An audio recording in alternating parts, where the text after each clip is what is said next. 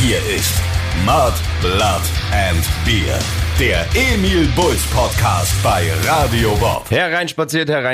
Willkommen in der Manege des offiziellen Emil Bulls Podcasts Mad Blood and Beer mit dem Christoph Karl-Eugen Greiser-Speiche von Freidorf. Und den Stefan Willibald Ernst-Karl, a.k.a. Moik Maschinengun Murphy. Was geht ab, Leute? A.k.a. Marionetten-Moik. Herzlich willkommen.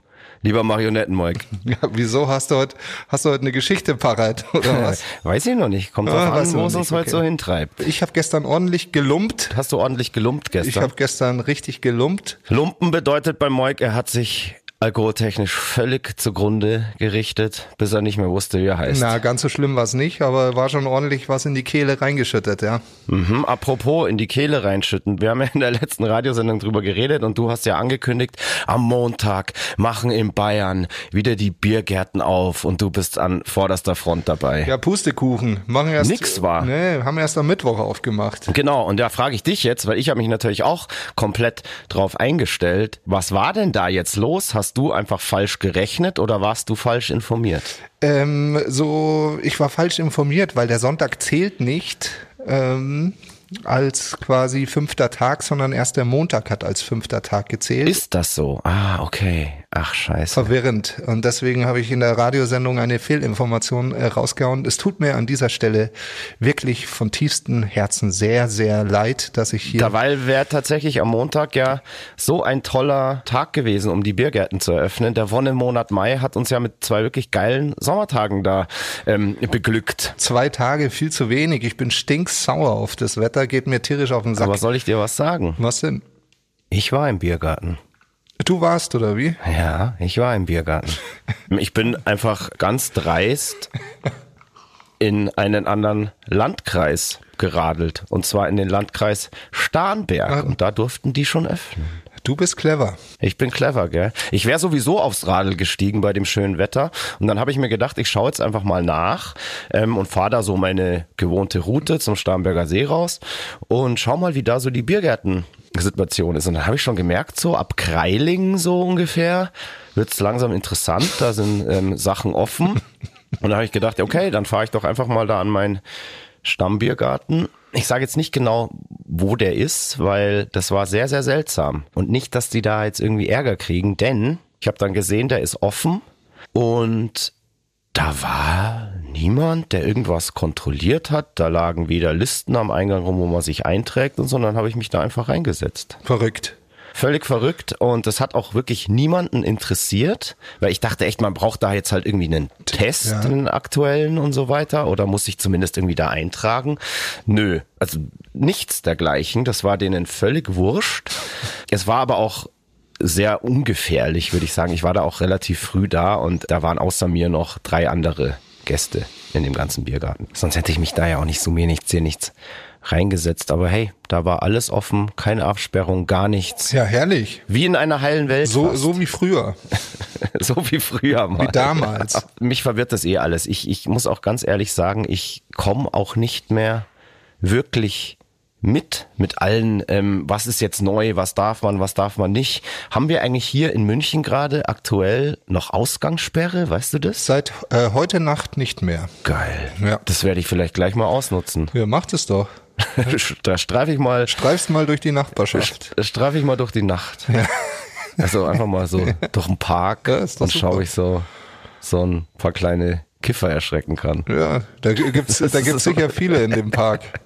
Ja, definitiv. Das ist total geil. Ich versuche mich ja auch jetzt trotz Einschränkungen und so weiter zumindest dann einmal am Tag auch zu bewegen und gehe dann immer meine Spazierrunde durch den Westpark und ja, da treibt es mich dann auch so ab und zu mal ins Unterholz, weil da die schöneren Wege sind und da riechst das halt immer schon so von 200 Meter Entfernung. Aha, jetzt kommt man sicher gleich wieder an irgendeiner kleinen Gang vorbei, die da kifft und so und das ist dann immer voll süß, weil immer wenn die checken, dass man dann kommt, dann verstecken sie so ganz schlecht ihre Joints, so weißt du, so entweder so in der Handfläche drin oder halten es so hinterm Rücken so und du denkst dir aber echt so, hey Jungs, ich riech euch schon seit 200 Metern. So, das ist einfach so, was wollt ihr? Hast irgendwie? Nicht gefragt, ja, habt ihr Gift?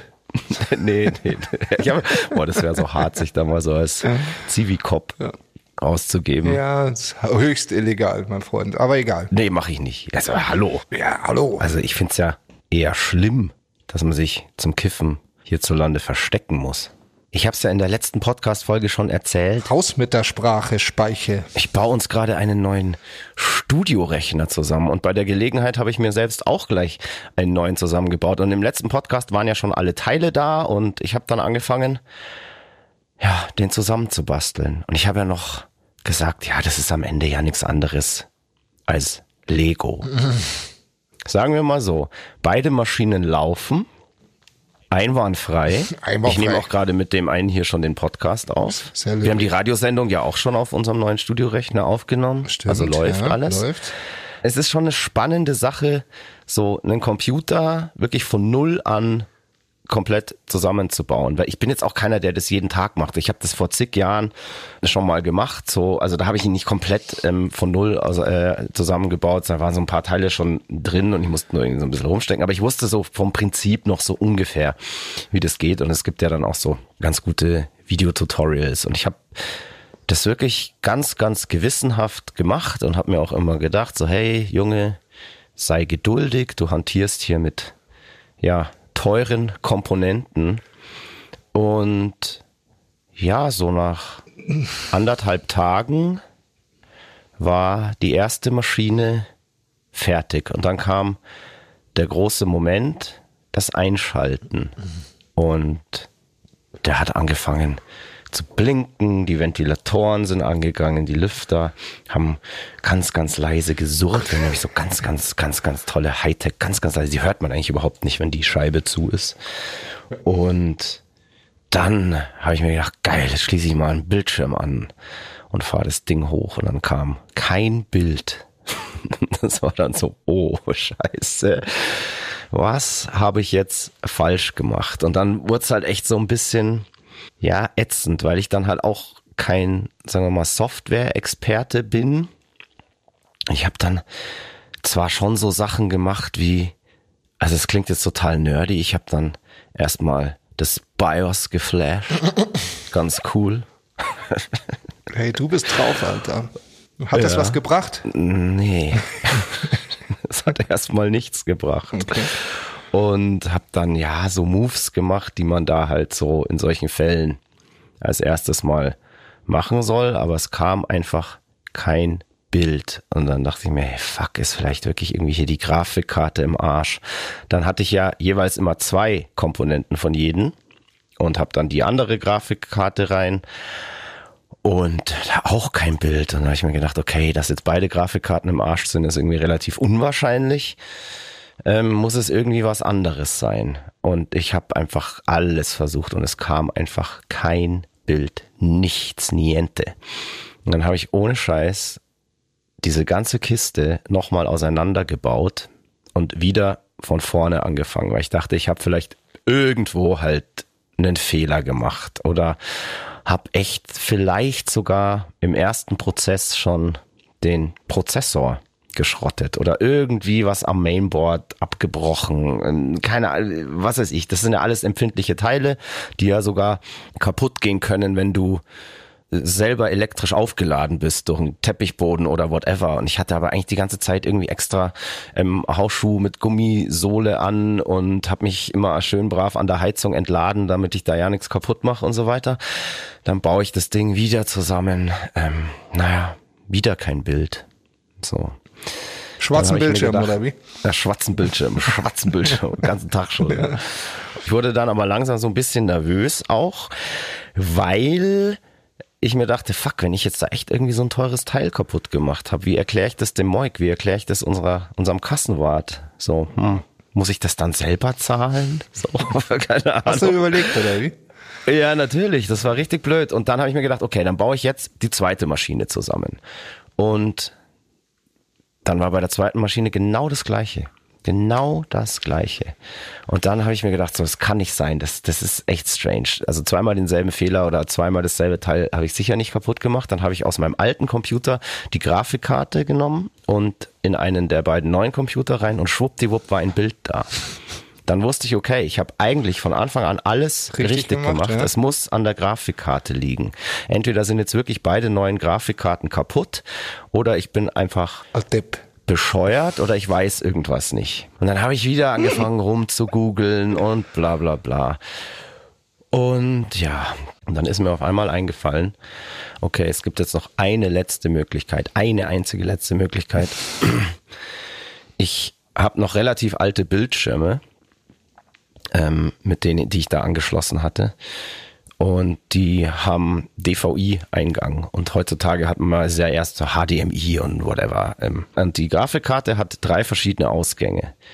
Und ich habe das immer mit dem DVI-Ausgang versucht. Und dann habe ich mir gedacht, okay, ich probiere jetzt einfach mal den HDMI-Ausgang. Und ich habe da noch irgendwo in irgendeiner Schublade so einen Adapter. Und dann habe ich den da dran und auf einmal kam Bild. Und es lag am Ende nur an diesem scheiß verfickten Stecker, dass ich da wirklich nochmal 3 Tage rumgeballert habe und fürchterlich. Aber spektakuläre Geschichte, mein Freund. Also ich habe mitgefiebert. Das war das richtige Nerd-Talk, gell? Hier interessiert kein Schwanz, wir lassen es aber trotzdem einfach drin.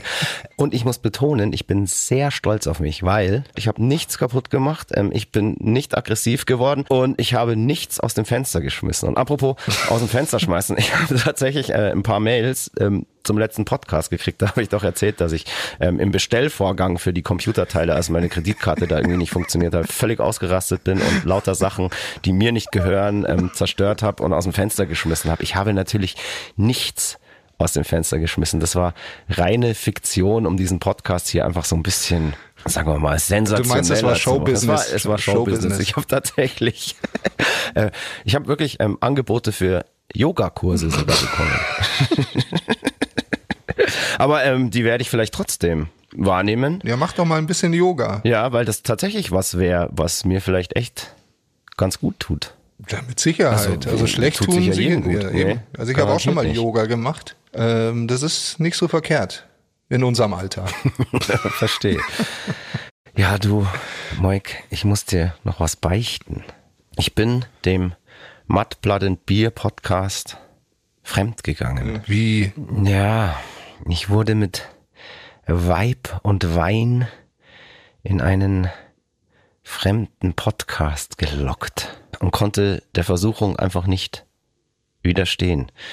Ich war zu Gast im großen Staffelfinale des Podcasts Royal Egal. Ein Podcast, der, wie der Name schon sagt, eigentlich völlig egal ist, aber ich wollte 2 Kumpels halt einen Gefallen tun und dass die durch meinen Fame ihre Klickzahlen so ein bisschen nach oben schießen können. Hast du da auch so spannende Geschichten erzählt? Alter, was foppst du mich hier so? Ich erzähle wenigstens irgendwas hier im Gegensatz zu dir. Also, pass auf, ich war zu Gast im Royal Egal Podcast, im großen Staffelfinale. Der Podcast wird geführt von Pussy Gray. Der steht bei uns manchmal am Merchstand und ist seines Zeichens auch Bassist bei der Band Cadet Carter. Und beim lieben Nikolai, der Bassist bei der Band von Welt ist. Und die beiden haben zusammen einen Podcast. Und mir ist vorhin erst aufgefallen, dass die beiden ja Bassisten sind. Ja. Und jetzt kommt der Karlauer der heutigen Folge. Wird schon. Jetzt weiß ich auch, warum der Podcast so scheiß Untheit war. Also. Weil den 2 Bassisten gemacht haben. Ja. Der war einfach wirklich, der hatte null Flow, das war alles irgendwie zusammengequirlte Grütze, was die da gemacht haben. Schlimmer als das schlechteste Demo, das du jemals irgendwo angebracht hast, und mich dann da auch noch als Gast einzuladen, also die Eier zu haben, boah, echt dreist, frech und unverschämt auch. Nee, jetzt im Ernst. Also es war wirklich sehr, sehr nett dort. Ich habe mich wahnsinnig über die Einladung gefreut und das war eine ganz, ganz tolle Runde und wir hatten eine Menge Spaß. Wir haben den als Face-to-Face-Podcast gemacht, also sprich, wir saßen zusammen. Wir waren natürlich alle 3 ganz vorbildlich getestet und haben eigentlich direkt, ja, mit dem ersten Satz des Podcasts angefangen, Schnaps zu trinken. Und wir haben, glaube ich, 4 Stunden gelabert. Also der Podcast dauert insgesamt 4 Stunden. Ich weiß nicht, was die Jungs da dann noch alles rausschmeißen. Vielleicht muss man den dann auch auf mehrere Folgen aufteilen. Das Ganze ist dann wirklich ein feucht-fröhlicher Abend geworden. Da saßen einfach 3 Kumpels zusammen, haben sich gefreut, dass sie sich mal wieder sehen und haben vor lauter Podcast machen und labern dann auch irgendwie die Ausgangssperre vergessen und haben irgendwann nach 22 Uhr haben wir erst auf die Uhr geschaut und dann waren wir dann halt in dieser Ausgangssperren-Zeitschleife gefangen. Und dann habt ihr durchgezogen, oder wie? Ja, klar mussten wir ja, weil vor 5 Uhr morgens durfte ich da ja dann auch nicht weg. Aber wir haben die Zeit natürlich gut und sinnvoll genutzt. Aber hört es euch einfach an, die neue Folge von Royal Egal, da bin ich als Gast und erwartet da jetzt keinen krassen intellektuellen Talk. Es sind einfach 3 Kumpels, die sich freuen, sich zu sehen und sympathische Scheiße labern, würde ich mal sagen. Und das 4 Stunden lang. Ich glaube jetzt nicht, dass die da 4 Stunden davon veröffentlichen, aber auch in 1 oder 2 Stunden stecken da dann immer noch genug Scheiße drin. Ja, und ich sag dir eins, ohne Scheiß, wenn der Passi irgendwo in der Nähe ist und du nicht mehr ganz, ganz nüchtern bist, pass auf dein Handy auf. Gib es niemals aus der Hand. Mir ist nämlich Folgendes passiert. Ich bin am nächsten Mittag irgendwann aufgewacht und hatte schon von Leuten irgendwie so Nachrichten, so, hey, boah, was war denn gestern los? Und ich so, ich war da bei den Jungs. Und dann habe ich gecheckt, dass der Passi irgendwann einfach mein Handy genommen hat und von meinem Handy aus Stories gepostet hat und das kenne ich, auch noch live gegangen ist. Wie? So. Ja, keine Ahnung, kann man doch so live gehen. Ja, ich weiß schon, aber es ist ja voll ehrenlos. Und dann, Alter, und ich nur so, what the fuck. Ich habe das überhaupt nicht mehr wirklich überrissen in dem Moment, als das passiert ist. Und dann hatte ich halt irgendwie, habe ich Stories gepostet von meinem Account, die ich gar nicht gemacht habe. Gar nichts gesehen? Ja, sei froh. Wo ich dann da so drauf war, ich hatte irgendwie eine Brille auf, wo ich überhaupt nicht wusste, warum. Und habe ich dann auch Nachrichten gekriegt, so, ach, okay, ich wusste gar nicht, dass du privat Brillenträger bist. Ich hab dich in der Öffentlichkeit ja noch nie mit Brille gesehen. Und ich so, oh Gott, nein, ich brauche noch keine Brille. Ich weiß auch gar nicht, warum ich da eine auf hatte und so weiter. Und ja, mein Gott, und dann ist der Affe auch noch irgendwie mit meinem Handy irgendwie live gegangen. Und ich habe mir nur gedacht, so, what the fuck, irgendwie, das haben jetzt wahrscheinlich wirklich Leute gesehen. Ich bin noch nie in meinem Leben live gegangen und habe nur gebetet, hey, bitte irgendwie, dass das jetzt nicht hunderte von Leuten irgendwie gesehen haben, wie wir hier irgendwie um 3 Uhr nachts eben nicht mehr. Ja, das Gute ist, wenn man um 3 Uhr nachts live geht, dann ist die Wahrscheinlichkeit, dass nicht so viele Leute das sehen, weißt du? Der Michi Klingenberg von Tänzer hat das gesehen, der hat auch gleich irgendwie geschrieben, seid ihr wahnsinnig? Die Leute denken, ihr feiert hier eine Spreader-Party. Ja, und das habe ich natürlich dann auch erst am nächsten Tag gelesen. Haben wir natürlich nicht gemacht. Das war alles ganz harmlos. Aber es hat mir gezeigt, pass stets auf dein Handy auf, wenn der Passi in der Nähe ist.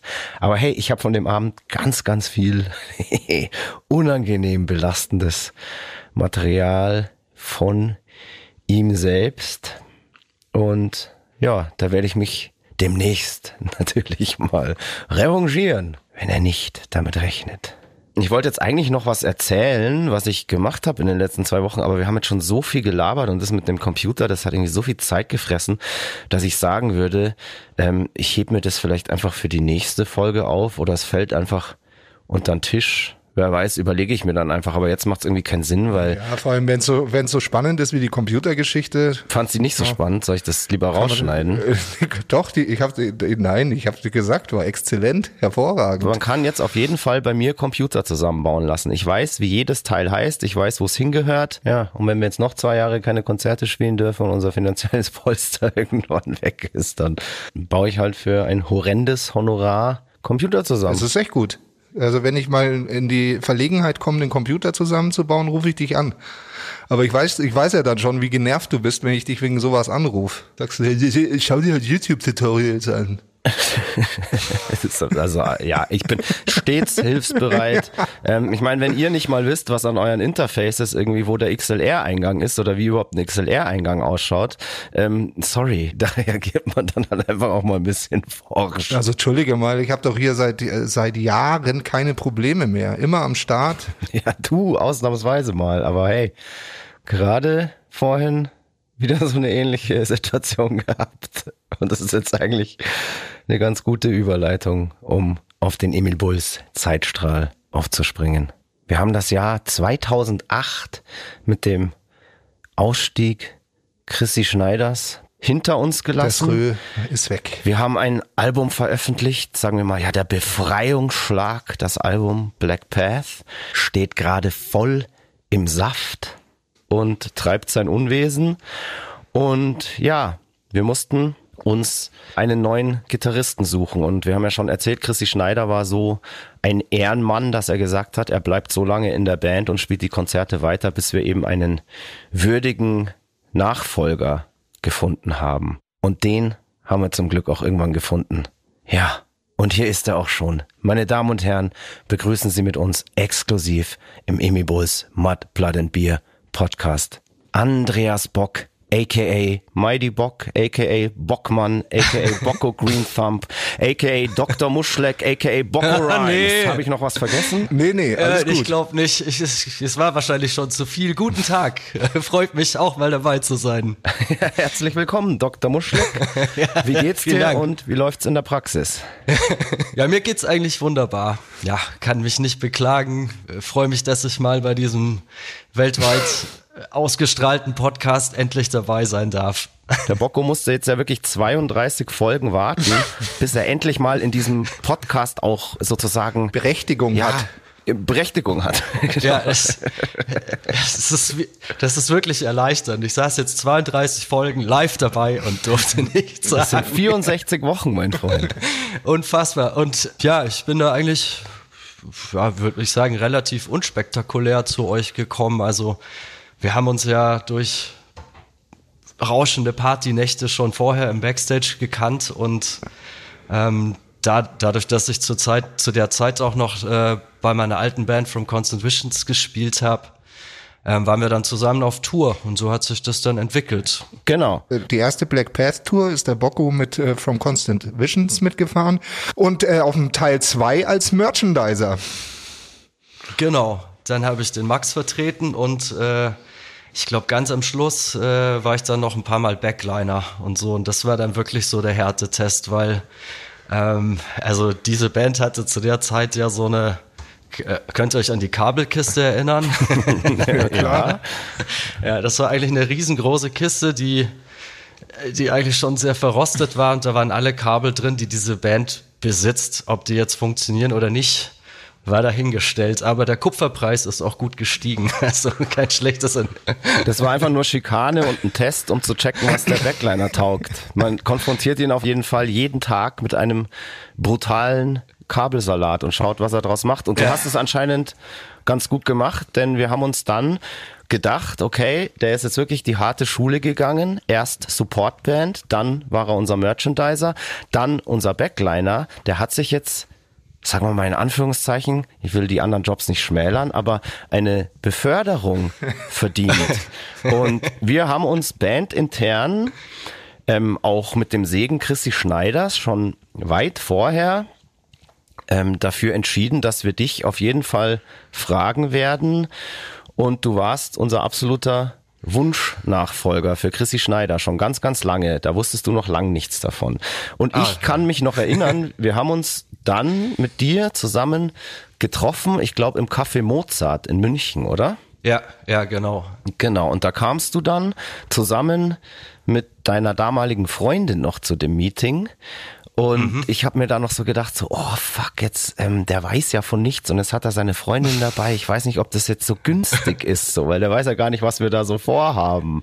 Und nee, habe ich auch nichts geahnt. Genau, also ich war dann so, oh, okay, schauen wir mal auch, wie die dann so reagiert. Und wir haben dann irgendwann einfach die Frage gestellt oder haben dir unterbreitet und haben gesagt, ja, lieber Bocco, wir würden dich gerne vom Merchandiser zum Gitarristen in dieser Band befördern.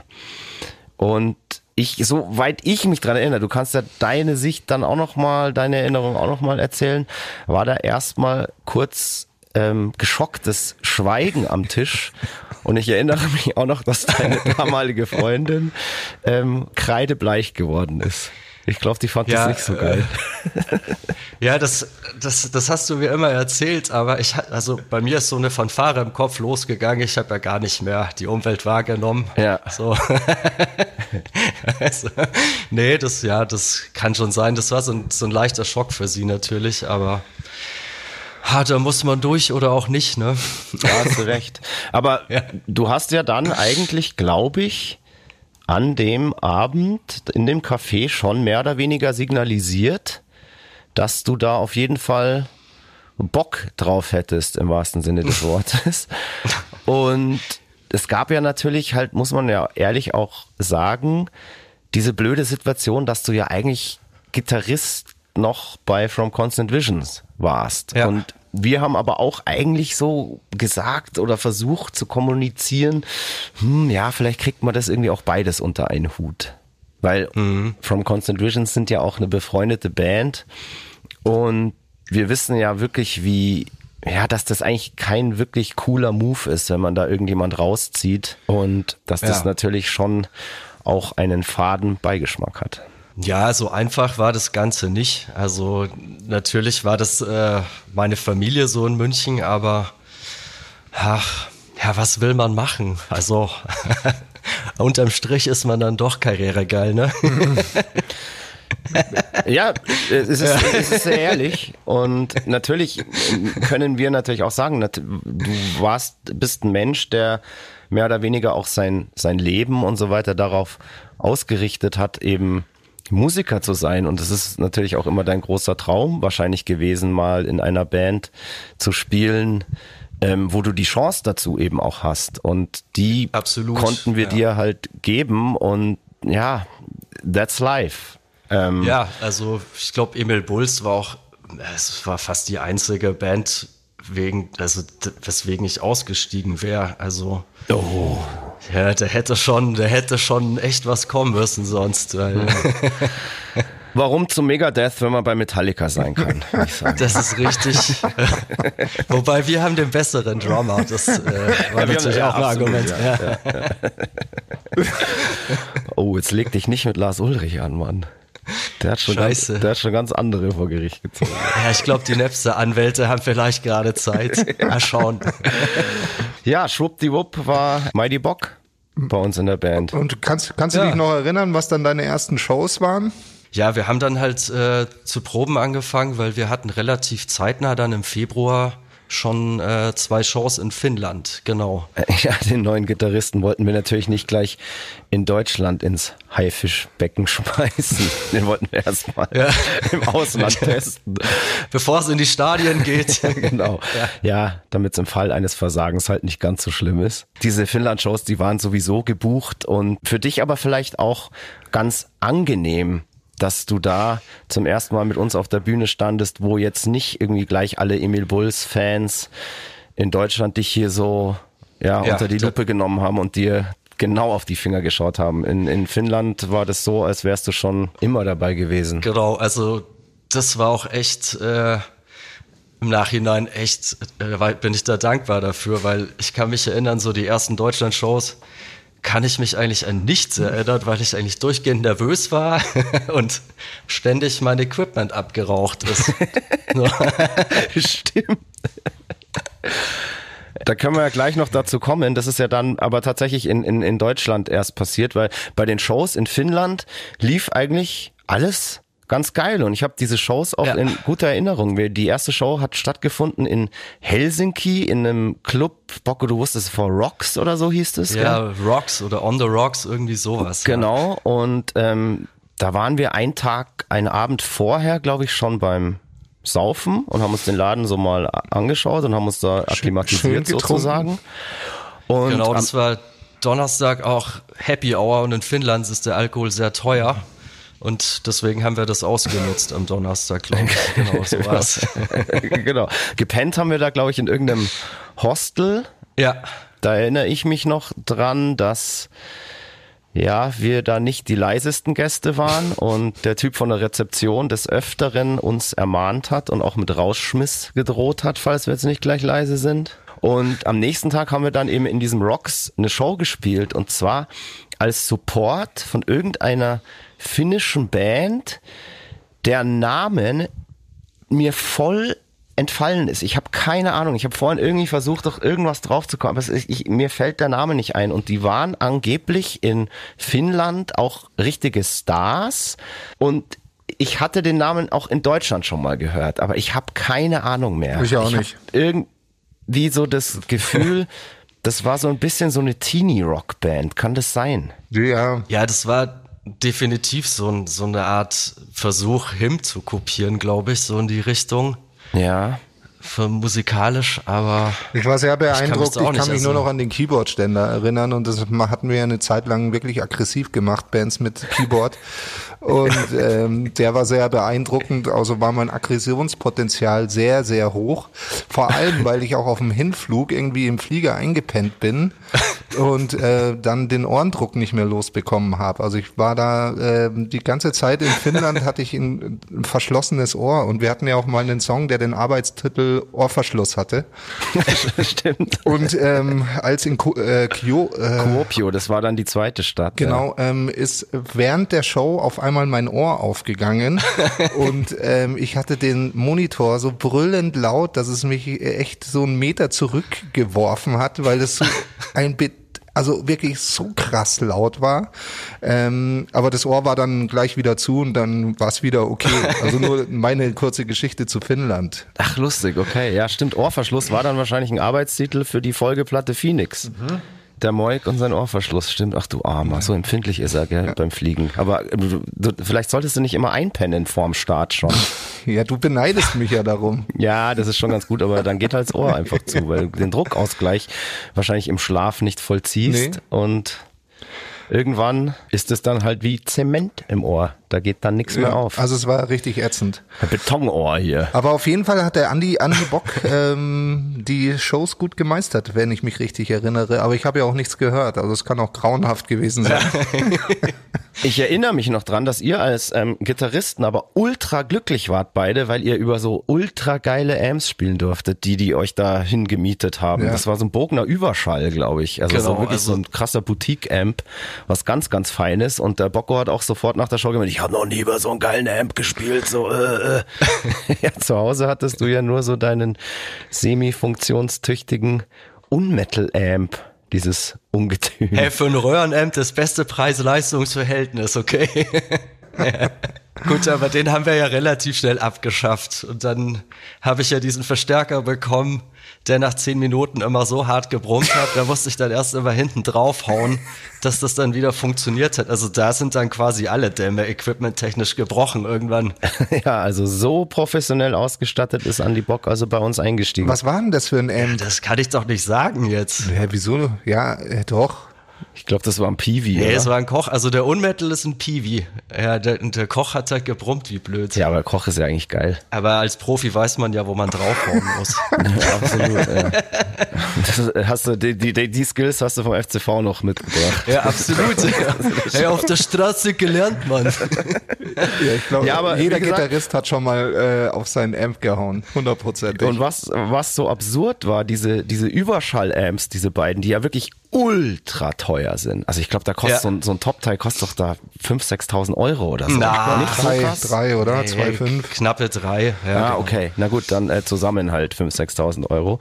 Die mussten wir doch dann, bevor wir wieder nach Hause geflogen sind, in der Nacht- und Nebelaktion irgendwo so um 5 Uhr morgens in so einen verlassenen Liefersprinter, der hinten offen war, am Hafen. Ja, am Containerhafen. So, da wo es noch dubioser ist. Ja, so war das, weil wir sind nach der Show halt direkt losgefahren, weil unser Flieger um 8 Uhr in der Früh ging und wir halt diese Amps noch an Bord hatten und mit dem Promoter dann gesagt haben, ja, wir müssen halt den Flieger kriegen, wo sollen wir diese scheiß Amps hinstellen? Und dann hat er gesagt, ja, Lieferwagen, Hafen. Genau. Das war alles sehr komisch. Und da stand dann wirklich auf so einem beleuchteten, riesigen Parkplatz an diesem Containerhafen stand so ein Lieferwagen, der tatsächlich dann hinten offen war, und da haben wir diese Amps reingestellt, und das war einfach wirklich wie so, wie in GTA irgendwie so ein Waffendeal oder eine Drogenübergabe hier. Absolut. Ah, und das dann ich weiß noch, wir waren so arschknapp und ich musste dann noch das Mietauto zurückgeben und so, und es war alles mega stressig und halt das alles ohne gepennt zu haben und so. Und mit Ohrenverschluss. Ja. Ja, schlimm. Mann. Aber Finnland war auf jeden Fall eine mega Erfahrung. Und apropos mega, wisst ihr noch, wie das Menü hieß, das wir in dem Fastfood-Restaurant auf der Fahrt nach Kuopio mittags gegessen haben? Das hieß nämlich das Mega-Arteria. Das war das Sparmenü. Genau. Mega-Arteria, ja. Das Mega-Arteria. Das ist bis heute einfach so geil. Das hat auf jeden Fall, wenn du zu viel davon isst, wahrscheinlich macht seinem Namen alle Ehre und verstopft wirklich alle jede Arterien. Arterie. Diese Mega-Arteria. Ja, die sahen da auch alle nicht so glücklich aus, wenn ich mich so erinnern kann. Nee, aber da war es ja auch echt, da war es ja wirklich krass, da war es ja echt dunkel und kalt, und diese Fahrt von Kuopio nach Helsinki zurück in der Nacht war ja auch wirklich abenteuerlich auf dieser verschneiten Straße, wo einfach nur wie so eine Langlaufloipe, so zwei Reifenspuren so, auf denen du fahren konntest, wie Schienen. Dann, was weiß ich, regelmäßig sind irgendwelche Elche über die Straße gesprungen, und es war so kalt, dass wenn du raus bist am Parkplatz zum Pissen, dass dir mehr oder weniger der Strahl beim Akt eingefroren ist. Ja, so. Aber es gab auch schöne Lichteffekte, wenn ihr euch erinnert. Ja, absolut. Das war schon ziemlich die Tankstellenlichter. Beeindruckend. Die Tankstellenlichter, genau. Da dachte ich komme da hin und sehe romantische Nordlichter, und dann haben irgendwelche Tankstellenlichter da durch die Eiskristalle in der Luft irgendwelche, Fata Morganen erzeugt. Und das Mainstream-Radio in Finnland ist auch echt eine Empfehlung wert, ne? Stimmt, ja. Boah, das weiß ich gar nicht mehr. Was war da? Ja, halt Rock. Also was bei uns Helene Fischer ist, ist bei denen Dimo Borgia. Das lief da so ganz normal auf deren Bayern 3 sozusagen. Ein Traumland. Ein Radiotraumland. Ein Radiotraumland, ja, definitiv. War auf jeden Fall eine schöne Erfahrung. Würde ich auch gerne mal wieder hinfahren. Wie ging es denn dann nach Finnland weiter? Weil irgendwann kam ja dann tatsächlich die erste Show, sozusagen die wirkliche Feuertaufe auch in Deutschland für dich. Tja, war das Marburg? Mhm. Kann das sein? Mhm. Oh ja, okay. Also da habe ich jetzt in den letzten Tagen, glaube ich, habe ich mir wieder so ein Bild in den Kopf gekramt, wie es da aussah. Weiß ich nicht, ob man da zu viel sagen kann. Ich weiß es auch nicht mehr, ich kann mich nicht dran erinnern. Wie gesagt, ich war so hypernervös, dass das alles so ein bisschen so wie so ein Zeitraffer durchgegangen. Mhm. So. Also ich kann mich an ein Bild erinnern, wo ich in Erfurt meine Bodentreter irgendwie auf den Boden geknallt habe während der Show. Ich habe gerade verstanden, Hodentreter, deine Bodentreter. Ja, damals waren die Bühnen auch noch ein bisschen niedriger, ne? Yeah.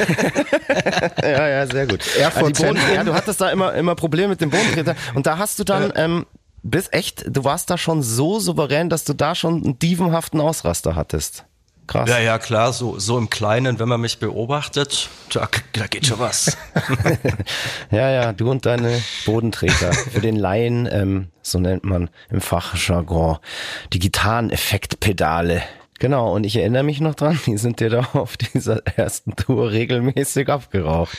Wir hatten aber auf dieser Tour, auf der kleinen, die wir da gemacht haben, das war immer so wochenendweise so ein bisschen, eine wundervolle Vorband dabei, nämlich Sonic Delivery aus der Schweiz. Eine ganz, ganz junge Band damals, die ich zu der Zeit auch, oder kurz davor habe ich das Debütalbum von denen produziert und habe mir dann gedacht, hey geil, die packen wir bei uns gleich als Supportband mit auf die Tour. Und die haben dir dann, glaube ich... Das machst du ja ganz gern, solche Späße. Das mache ich, das ist eine Win-Win-Situation. Das ist für dich. So, ich weiß nicht, es hat sich für mich, glaube ich, noch nie ausgezahlt. Ich habe eher den Stress damit, weil ich dann ja auch immer die Bezugsperson für diese Bands bin, weil die kennen mich ja dann schon von vorher, von den Produktionen, und immer wenn auf Tour irgendwie ein Problem ist, gehen sie nicht zum Tourmanager hin, sondern erstmal zu mir. Tja, selbst schuld. Ja, selber schuld, ja. Aber mein Gott, ich biete halt jungen Künstlern gerne eine Chance und bin da halt dann auch gerne mal der Papa. Das nennt man 360-Grad-Deal. Das ist genau. Genau.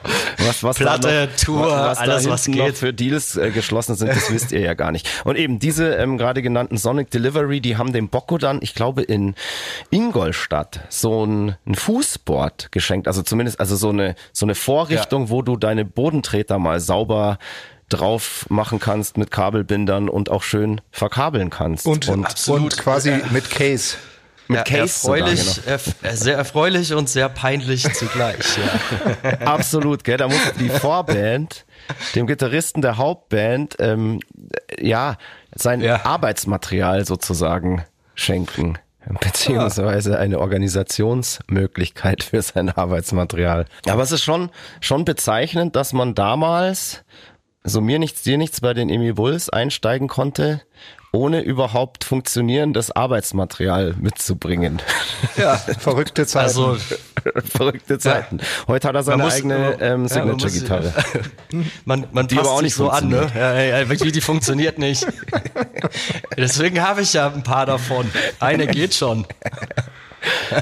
Ja, ich glaube, es gab dann irgendwie auch so ein lustiges YouTube-Video von dir in Berlin, kann das sein? War da nicht irgendwas? Friday Night und Andy Bock in Berlin? Was war da? Ich kann mich nicht mehr erinnern, erzähl.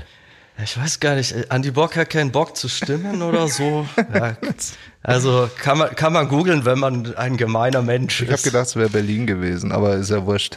Also es gab dann gleich von den ersten Shows, gab's YouTube-Videos, die Fans gedreht haben, in denen sie deine nicht vorhandenen Skills bloßstellen, oder wie? Oh, das ist schon gemein. Ja, ich glaube, Chrissy Schneider hat das angeleiert. So. Glaube ich auch. Wahrscheinlich. Mit seiner Ablöse. Ja, das war aber zum Beispiel auch eine ganz, ganz absurde Situation, als wir dann in Berlin gespielt haben und Chrissy Schneider auf unser Konzert kam. Ja. Und auf einmal stand also der langjährige Gitarrist, ich meine, die Trennung war ja noch gar nicht so lange her und die letzte Show mit ihm, steht da auf einmal in der ersten Reihe und schaut dich an. Ja. Boah. Zur Zugabe, also den habe ich schon die ganze Zeit beobachtet, der stand immer hinten und hat sich so gemütlich einen reingestellt. Und bei der Zugabe stand er dann vorne, also da dachte ich mir, okay, jetzt läuft's, aber jetzt passt alles so, weil der ist abgegangen, der hat ja zu der Zeit die Emil Bulls nie live gesehen. Nee. Eben. Wie auch. Und eben. Und das war ein Bild für Götter. So. Absolut. Mich hat es am Anfang voll irritiert. Aber als Chrissy dann nach der Show auch im Backstage-Raum kam und gesagt hat, hey Jungs, wie krass ist diese Band eigentlich? Das war ihm nie bewusst. War ich dann auch wirklich beruhigt. Und der Chrissy hat halt dadurch etwas genossen, das keiner von uns irgendwie wirklich je erleben durfte. Er hat nämlich eigentlich seine eigene Band mal live gesehen. Ich durfte das erleben, und zwar hatte ich ja mal eine Entzündung im Finger und konnte nicht Gitarre spielen und bin als Merchandiser mitgefahren, falls du dich erinnerst, Herr Freidorf. Ja, aber das ist ja schon ewig lang her. Ja, das waren natürlich ganz andere Musikstücke, ja. Ja, und da haben wir auch vor ganz, ganz wenig Publikum und so gespielt. Die Phase, als Chrissy Schneider uns oder seine eigene Band wirklich live sehen konnte, war eine ganz andere. Ja, das stimmt. Ich sage ja nur, dass ich es mal erlebt habe. Aber ich glaube, das war auch unsere beste Show auf der kleinen Tour. Also Berlin Knark, glaube ich, war das. Mhm. Richtig. Also, weiß ich nicht, da habe ich echt ein gutes Gefühl immer noch. Also, das hat Spaß gemacht. Und ich glaube, wir sind auch alle danach zum Feiern gegangen. Ach ja, da waren wir auf dieser falschen spanischen Tanzparty erst. What? Doch, haben wir da nicht dann im Sprinter zu 8 geschlafen oder so? Nee, das war was anderes. Ah, okay, ja, dann folgt es noch in Folge 98 so oder so, ja. Alles klar. Stay tuned. Da musst du dann aber auf jeden Fall nochmal zu Gast sein, weil ich hätte gerne falsche spanische Tanzparty echt definiert. Was ist das? Gut, ja. Ich kann mich dran erinnern und ich weiß auch, was wir davor gespielt haben, nämlich Rock im Kaput. Das war bei mit dieser Metallica-Coverband. Das weiß ich nicht mehr, aber auf jeden Fall bei Potsdam. Ja. Und wir hatten dann ein sehr gutes Hotel, aber ich wollte unbedingt nach Berlin zum Feiern und ihr seid dann irgendwie aus Dummheit mit und musstet dann im Sprinter pennen. Das war irgendwie komisch, wieso ihr das gemacht habt. Ja, wir sind auch, glaube ich, 8 Stunden nach Hause gefahren bei 35 Grad. Mit Hund. Stimmt. Da laden wir den Bocco dann auf jeden Fall nochmal ein. Ich würde sagen, wir erzählen jetzt nochmal so ein bisschen, ein neuer Gitarrist ist ja erstmal für eine Band halt natürlich auf der einen Seite live eine ganz neue und spannende Sache, aber es ging ja dann auch ziemlich schnell nach den ersten Shows ans Songwriting für die nächste Platte, nämlich für die Phoenix-Platte, wie der Experte jetzt wahrscheinlich schon eruiert hat. Und das war die erste Platte, die wir mit dem Bocco dann auch geschrieben haben. Und wir hatten ja noch so überhaupt keine Ahnung, was hat der Junge überhaupt für Songwriting-Skills? Kann der sich schreiberisch auch gut irgendwie in das ganze Team und in die Band und in die Mucke irgendwie eingliedern? Und das wollten wir natürlich auch schnellstmöglich testen. Und dazu sind wir dann mal wieder ins Allgäu gefahren, nämlich ins Kleinwalsertal. Richtig. Und Moik, wir haben überlegt, wir glauben, der Ort hieß Hirschegg oder so. Hirschegg. Nicht Muschleck, nicht Dr. Muschleck, sondern Dr. Hirschegg. Hirschegg. Ach, Hirschegg. Ach so, ja, Hirschegg habe ich gehört. Also. Naja, so viele Orte genau. Gibt es im Kleinwalsertal nicht. Also, und wir Rietzlang gibt es da noch. Das ist, glaube ich, eines der größten. Ja, und wir haben uns für Hirschegg entschieden, weil wir wissen es nicht mehr genau. Ich habe auch versucht, dieses Haus zu finden, aber keine Chance. Es war nur irgendwie so ein bisschen absurd, weil wir dieses Haus gemietet haben und natürlich auch gesagt haben, was wir da vorhaben. Und der Vermieter gemeint hat, ja, kein Problem. Dann sind wir angekommen und dann hat unter uns eine Frau gewohnt und dann haben wir nochmal gesagt, hey, wir machen da Musik den ganzen Tag, das wird ziemlich laut und der so, ja, passt schon, die soll die Schnauze halten. Genau, wir haben nämlich festgestellt, dass in dem Haus noch eine Wohnung ist und da standen Schuhe davor und dann haben wir wirklich halt, wie der Moik gerade schon gemeint hat, sicherheitshalber nochmal beim Vermieter angerufen und haben gesagt, ja, wir haben irgendwie das Gefühl, hier in dem Haus wohnt noch jemand und wir sind jetzt hier aber 2 Wochen lang jeden Tag ultra laut mit Schlagzeug und Amps und allem drum und dran und der hat einfach nur gesagt, nee, das passt schon, die soll wirklich im wahrsten Sinne des Wortes die Schnauze halten und die hat sich, also wir haben die ab und zu, glaube ich, mal so vorbei huschen sehen irgendwo und die hat auch die erste Woche, hat sie keinen Mucks von sich gegeben, nur in der 2. Woche hat sie dann mit ultra lauter klassischer Musik zurückgeschossen sozusagen. Genau. Die hat dann die ist halt einfach wahnsinnig geworden, weil stellt euch das mal vor, man wohnt also Wand an Wand mit einer Rockband, die gerade versucht, die ersten Gehversuche fürs neue Album irgendwie auszuprobieren. Und da ist ein echtes Schlagzeug nebenan, da sind aufgedrehte Amps und es macht den ganzen Tag nur duck, duck, duck und zwischendrin schreien sich die Typen dann auch noch an. Also völlig absurd und klar, dass die irgendwann wahnsinnig geworden ist und einfach dann nur noch so ganz dramatische, klassische Musik auf 150 dB da aus ihrer Bude rausgefeuert hat, um das irgendwie wahrscheinlich zu kompensieren, keine Ahnung, oder das Gleichgewicht in ihrem Gehirn wieder herzustellen. Ich glaube, sie war der glücklichste Mensch in Hirschegg, als wir wieder abgereist sind. Aber hallo. Es war ja wunderschön da. Wir waren da richtig eingeschneit die ganze Zeit. Das war ja sozusagen mitten im Skigebiet auch drin. Man hat von den Zimmern aus die Pisten und Lifte gesehen und es hat ultra geschneit. Man musste, glaube ich, sogar über die Piste fahren, um da hinzukommen. Um da hinzukommen, ja, stimmt. Ah, lustig, da habe ich ein lustiges Bild noch von unserem Sprinter, wie er über so einen, Schlepplift. Ja, irgendwie so. Ein Schlepplift kreuzen musste oder so. Und ja, war wunderschön da und wir haben da ja auch, bekannterweise dann im Nachhinein auch eine wirklich ganz, ganz tolle Platte geschrieben, auf der bis heute auch so, der ein oder andere unserer größten Hits ist und der Bocco hat sich da ganz, ganz schnell auch in das Songwriting super eingegliedert und glaube ich auch von Anfang an so ganz wohl gefühlt. Also ich weiß noch, du kamst ja aus einer Band. Ich habe es in einem Podcast vorher schon mal verglichen. Mit ihr wart so die deutschen Alex is on Fire so ein bisschen. Ach ja, das ist ja nett, danke. Mit sehr schneller und komplizierter Gitarrenarbeit. Ihr habt eigentlich die ganze Zeit nur Solos gespielt beim FCV, bei From Constant Visions. Und dann kommst du auf einmal zu den Emil Bulls und musst auf einmal stumpfe Staccato Riffs spielen. Und das war, glaube ich, so ein bisschen, da musstest du dich so, mal so akklimatisieren und auch mal so ein bisschen auch so lernen, wie das so eigentlich geht, aber so nach so paar Tagen hat sich das da wirklich alles schon echt gut angefühlt und du hast ja auch direkt ganz, ganz wichtige Riffs für diese Platte mitgebracht. Ich erinnere mich von dir auf jeden Fall Ad Infinitum und auch hier Nothing in this World, bilde ich mir ein. Ja, genau, zum Beispiel, um jetzt hier nur zwei wirklich sehr, sehr wichtige Songs zu nennen. Und hat wirklich geil gefruchtet und ich fand auch, dass der Bocco der Band an der Gitarre auch ja sowas Modernes, Frisches gegeben hat, was uns zu der Zeit auch gut getan hat. Seht ihr das genauso? Ich sehe das genauso. Ich sehe es genauso. Ach, vielen lieben Dank. Der Podcast der Herzen heute. Wir hatten ja dann immer das Gitarristenzimmer. Das haben wir ja oft dann auch in das hat sich gut eingebürgert. Genau, ich bin immer früh ins Bett und der Bocco musste dann mein Schnarchen anhören, als er ins Bett wollte. und noch den Film-Laptop zuklappen, ich glaub, Moik nochmal zudecken, alles gut. Genau. So war das. Ja, aber man muss dazu sagen, ich meine, damals gab es halt noch keine, immer noch nicht, also gab es schon, aber von uns hatte es keiner, keine Smartphones. 2009. Stimmt. Also ich hatte mein erstes dann im Jahr drauf. Also das war schon irgendwie, das vergisst man immer. So, aber ja, und was willst du jetzt damit sagen? So. Aber es war cool. Ach so, das ist cool.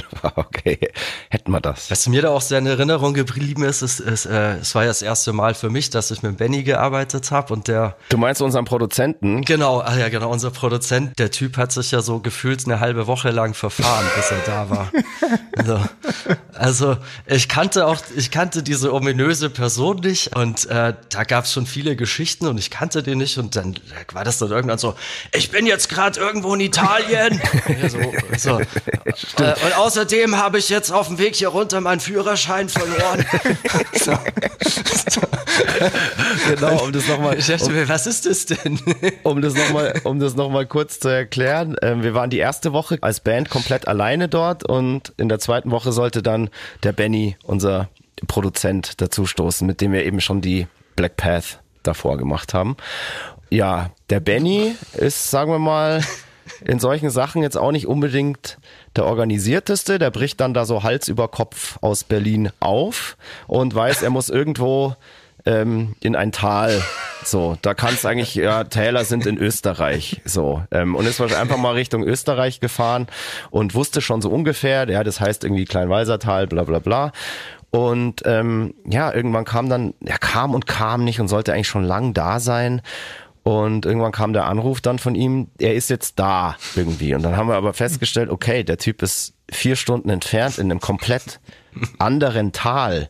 Und anderen Land, genau. Und wurde auf dem Weg irgendwie schon 3-mal geblitzt oder so, hat er auch gesagt. Und sein Führerschein ist jetzt dann eh weg und so weiter. Aber mei, jeder, der den Benny kennt und weiß, wie der Auto fährt und was er beim Autofahren so macht, dem erschließt sich dann auch, warum der in einem anderen Land und in einem komplett anderen Tal gelandet ist, weil der hat sich wahrscheinlich während der Fahrt halt mit seinem Laptop auf dem Beifahrersitz wieder 2-3 Filme angeschaut mit Sicherheit, und ist halt einfach völlig falsch abgebogen, whatever. Muss man dazu sagen, er schaut Film, während er fährt. Ja, ja. Das ist immer so, wenn man sich dann trifft und den Benny fragt, ja, wie war die Fahrt? Ach, war ganz easy heute, ich habe 2 Filme angeschaut und alles eigentlich ganz cool. So. Ja, der hat echt einen Vogel. Na, wie gesagt, ich war ja die ganze Zeit mit ihm in Kontakt und Grüße! Und als er dann nicht aufgetaucht ist, habe ich gesagt, hast du auch die richtige Postleitzahl ins Navi eingegeben? Und er so, ach nö, er hat nur Hirschegg eingegeben. Ja, da gibt's, also das gibt's in Österreich und im Kleinwalsertal wahrscheinlich 5-mal. Das ist so Hirschegg. Wie Springfield in Amerika. You know? Ja, genau. Irgendwann war er dann da und wir haben dann die zweite Woche mit ihm noch an unseren Ideen weitergefeilt und er hat da so seinen Input noch gegeben und das war wirklich alles sehr, sehr fruchtbar und dieses Album, muss ich so sagen, ging uns ja echt so relativ leicht von der Hand und wir haben ja auch ziemlich schnell nach der Black Path angefangen, gleich wieder ein neues Album zu schreiben, also sprich die Phoenix-Platte dann. Und ich habe im letzten Podcast schon erzählt, ich habe da schon angefangen, auf Tour Songs zu schreiben, habe ja erzählt, dass ich da in Stuttgart zum Beispiel schon die Grundfundamente für Time und Here Comes the Fire geschrieben habe. Und in dem Haus kam dann eben der Bocco gleich dazu mit den Ideen zu Ad Infinitum und Nothing in this World. Moik und Jamie hatten auch noch irgendwie zig Ideen. Der Fab kam irgendwie mit einem ultra geilen Drumbeat an, wo ich mich noch erinnere, aus dem ist dann, glaube ich, High Time entstanden, kann das sein? Dieser komische hip-hoppige Ding da. Ach so, das war High Time. Ich dachte jetzt so, auf jeden Fall. Ich dachte, du meinst den Man Overboard, da hat er ja auch den 5. Arm ausgepackt, ne? Stimmt. Genau. Ja.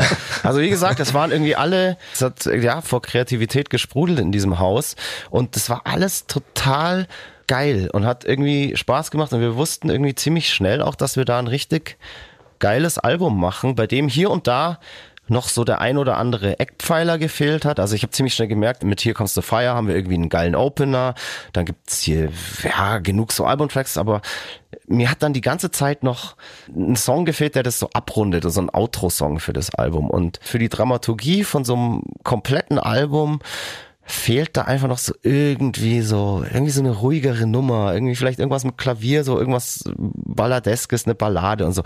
Und da war es dann wirklich so, der Rest der Band hat das irgendwie überhaupt nicht so verstanden und dann wieder so, du mal mit deinen scheiß Balladen und bla bla bla, das braucht man nicht, braucht kein Mensch und so. Das hat sich bis heute nicht geändert. Ja, genau. Ja. Ich brauche das. Ja, ich weiß, du brauchst, ist ja auch gut. Wir lassen dir ja auch dann freie Hand. Wir verstehen ja deine Sehnsucht. Ja, aber du musst auch sehen, ich bin ein Mann da, der zwei Gesichter. Ich schreibe meistens auf den Alben dann sowohl die ruhigsten Songs, aber auch die härtesten. Und auf dem Album war es dann halt, ja, I Don't Belong Here als Ballade und Here Comes the Fire als Brechstange. Und das ist dann wirklich auch ja fast in so einen Streit und in Diskussion ausgeartet und ich habe mir dann echt so gedacht, so boah, ich will doch hier überhaupt nichts Böses, ich will einfach nur ein geiles Album formen und ja, wenn ich hier so in meiner kreativen Vision ausgebremst werde, dann was habe ich hier eigentlich noch verloren? Dann gehöre ich hier irgendwie nicht her. Und schon war eine sehr wichtige Textzeile geboren. I don't belong here. Und ich bin dann hoch in mein Zimmer und habe mir gedacht, hey, leckt's mich alle am Arsch. Ich setz mich jetzt da hin und schreibe einfach eine geile Ballade, weil ich gerade einfach Bock hab und irgendwie die Vision hab, dass dieses Album, ja, sowas einfach noch braucht. Und nach circa einer Stunde war dann das Demo für I don't belong here auch fertig. Und ich bin ja ein Fuchs. Ich habe dann dem Benny, unserem Produzenten, gesagt, so hey, du musst aber auf jeden Fall da noch ein geiles Klavier dafür machen, weil ich kann das nicht so gut wie du. Und dann fand er das natürlich eine tolle Idee und ich hatte ihn natürlich gleich für den Song auf meiner Seite. Aber das Schöne war, zu diesem Zeitpunkt haben das alle so gesehen. Was haben alle so gesehen? Dass du da nicht hergehörst. Ach so, ja natürlich, das habt ihr mich natürlich auch spüren lassen und ich habe das dann durch einen künstlerischen Erguss sozusagen therapiert und naja, sagen wir mal so, die Resonanz auf den Song war jetzt nicht ganz so verkehrt und der war ja auch wirklich dann jahrelang fester Bestandteil unseres Live-Sets, bis er dann irgendwann von Winter Blood abgelöst wurde. Auch eine Ballade aus meiner Feder. Ja, wer sonst schreibt Balladen? Also öffentlich, ne? Ja, ihr scheiß gefühllosen Banausen, hey. Die Songs, die haben schon ihre Freunde gefunden, auch wenn es nicht innerhalb der Band war. Ja, das ist ja alles schön und gut. Ich bin ja happy mit dem Song. Ja, das ist mir schon klar, weil du die Hälfte davon irgendwie am Bühnenrand dein Bier trinken kannst. Wir waren immer noch damit beschäftigt, diese Taxifahrt überlebt zu haben. Und dann kommst du mit so einer Ballade um die Ecke und schreibst so dein Requiem. Sorry. Ja, okay. Das ist also eine Endzeitstimmung. Ja, stimmt. Diese Taxifahrt, da sagst du was. Oh mein Gott. Es ist eigentlich ein Wunder, dass diese Platte jemals rausgekommen ist und fertiggestellt wurde, denn wir sind irgendwann während dieser Tage im Kleinwalsertal natürlich mal wieder, immer wenn wir dort in der Nähe sind, ins Barfly in Sonthofen gefahren. Also richtig ausgegangen sind wir mit dem Bus nach Sonthofen gefahren. Genau, wir sind mit dem öffentlichen Bus nach Sonthofen gefahren. Jeder war frisch geduscht, hat sein bestes Hemd angezogen. Moik hat sich schon wieder drauf gefreut, dass er irgendeinen Tisch zerschreddern kann in irgendeinem Vorgarten, wenn ihr wisst, was ich meine. Ja. Ist da was passiert an dem Abend eigentlich? Nein, ganz brav. Wir mussten ja auch zusammenbleiben. Ja, richtig. Wir durften keinen zurücklassen. Genau, weil wir alle wieder zurück ins Haus mussten und genau, da haben wir uns dann, glaube ich, ein Großraumtaxi gerufen, das uns nach Hause fahren sollte. Mhm. Und diese Taxifahrt von Sonthofen wieder hoch ins Kleinwalsertal, das war einfach... Ein Fiasko. Das war unfassbar. Besonders nach der Essacher Luft, glaube ich. Das war auch noch der Abend. Genau. Hat mir, wie nennt man dich hier? Christoph Speiche von Freidorf hat mir höchstpersönlich ein Getränk ausgegeben und eigentlich, ich war schon so leicht misstrauisch. Ja, dachte mir aber so, oh, das ist ja mal nett. Und ja, 3 Minuten später war das Ding wieder draußen. Ja. Das ist so ein Signature-Gag vom Christoph, muss man dazu sagen. Signature-Gag. Also, da fällt man auch nur einmal im Leben so drauf rein. Also. Das mache ich mit allen, die neu in die Band einsteigen. Das habe ich mit Moik auch gemacht damals. Okay. Ich bin aber nicht neu eingestiegen. Als er neu war. Ich habe ihn einfach nur blind vertraut. Ja, genau. Ja, ich auch. Also liebe Leute, nie Christoph Speiche vom Freidorf blind vertrauen. Also er will nichts Gutes mit euch. Am besten gebt ihr ihm die Drinks aus, dann fahrt ihr auf der sicheren Seite und alles sind glücklich. Ja, aber dann kriegt ihr dann auch nicht mehr los. Aber nichts Gutes wollte auch dieser Taxifahrer von uns. Der ist dann nämlich diese Passstraße so krass hochgepresst, dass ich wirklich dachte, das war's jetzt einfach. Also das. Aber ich glaube, 40 Euro. Wir werden das nicht überleben. Ja. Wie viel? Ja. 40 Euro, das war ein guter Deal. Ja, wir haben halt so eine Pauschale abgerungen. Genau. Und das musste er halt reinfahren. Das motiviert die Leute dann einfach mehr. Definitiv, der hat da auf jeden Fall 10 Euro pro Minute verdient, weil der hat uns dann in 4 Minuten einfach hingefahren. Das war ja auch normalerweise eine Stunde braucht. Ja. Puh, ja. Ein wilder Ritt. Ein wilder Ritt, den wir glücklicherweise alle überlebt haben und so musste die Platte Phoenix dann auch nicht posthum erscheinen. Das ist doch jetzt hier ein super Schlusspunkt für die heutige Folge. Machen wir mal Feierabend, oder? Also Bocko, wie fandest du deine Podcast-Premiere? Ja, wundervoll. Du hast dich sehr, sehr gut geschlagen. Ich hoffe, das hat technisch auf deiner Seite irgendwie auch alles funktioniert. Es war schön. Ja, das hoffe ich auch. Danke. Hat mir auch sehr viel Spaß gemacht. Hier zu Gast warst und wenn du mal wieder Lust hast, bist du immer herzlich eingeladen. Ja, ihr habt ja immer eine Nummer. Stimmt. Ja. Gut. Stimmt, das machen wir. Ja, super. Dann sagen wir vielen, vielen Dank fürs Zuhören und wir hören und sehen uns alle ganz, ganz bald gesund und munter wieder. Passt auf euch auf. Genau. Die Emil Bulls, der Christoph Karl-Eugen Greiser-Speiche von Freidorf und der Stefan Willibald Ernst-Karl, a.k.a. Moik Maschinengun Murphy und der Mighty Bock. Wir sagen tschüss, macht's gut und Fire fuck you. Bis bald. Tschüss. Das war Mad Blood and Beer, der Emil Bulls Podcast bei Radio Bob. Mehr davon jederzeit auf radiobob.de und in der MyBob App für euer Smartphone. Radio Bob, Deutschlands Rockradio.